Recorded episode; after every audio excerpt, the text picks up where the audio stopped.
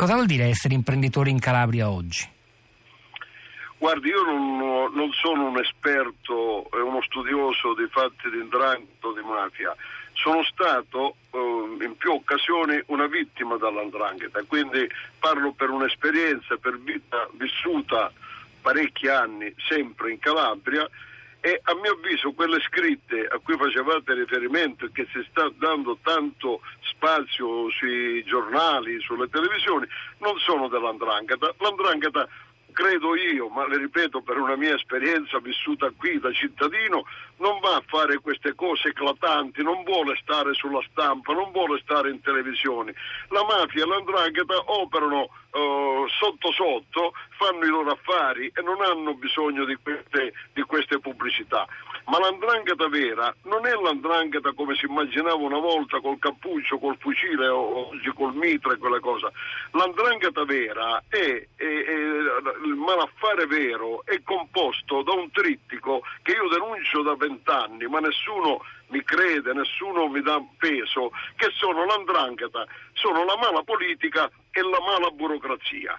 Questi ormai sono associati e gestiscono la Calabria e la vogliono tenere in questo stato di sudditanza, in questo stato di povertà, perché così loro possono fare benissimo i loro affari. E lo Stato gli fa gioco perché non c'è lavoro e il lavoro non si crea dando dei bonus agli imprenditori per fare eh, assunzioni.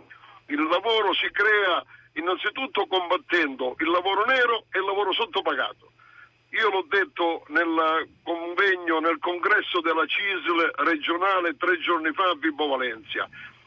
Questo è un problema gravissimo. Io non mi voglio uh, innalzare a, a, sostenitore o difensore degli operai, questo è un, me, un, compito dei sindacati, però il lavoro nero e il lavoro sottopagato combatte gli imprenditori, crea problemi agli imprenditori che lavorano seriamente rispettando le regole, assumendo i dipendenti, perché chi non lo fa, lavoro nero e sottopagato, questo è un, una, una, concorrenza sleale che si fa alle altre aziende, però di questo non gli importa niente a nessuno perché non tocca i politici, non tocca gli amministratori pubblici, tocca agli imprenditori che devono difendersi e sudare sangue per tirare avanti l'azienda. Questa è una situazione vera e propria. Il lavoro manca, il lavoro si crea abbassando il costo del denaro, perché se io il mio tonno mi costa, eh, dove c'è il 50% di manodopera, mi costa un prezzo alto, io non sarò mai presente sul mercato, perché ormai arriva tutte le prime marche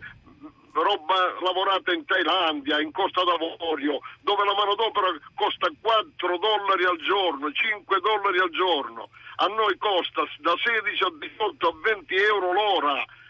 Quindi il lavoro non si crea col bonus che gli danno all'imprenditore. Ecco perché dico, se noi cominciamo a creare, a dare un'autonomia a questi giovani, che secondo me uno di questi giovani è stato quello che ha fatto quella scritta lì, per una questione di protesta, per una cosa contro lo Stato, ma non l'andrangheta.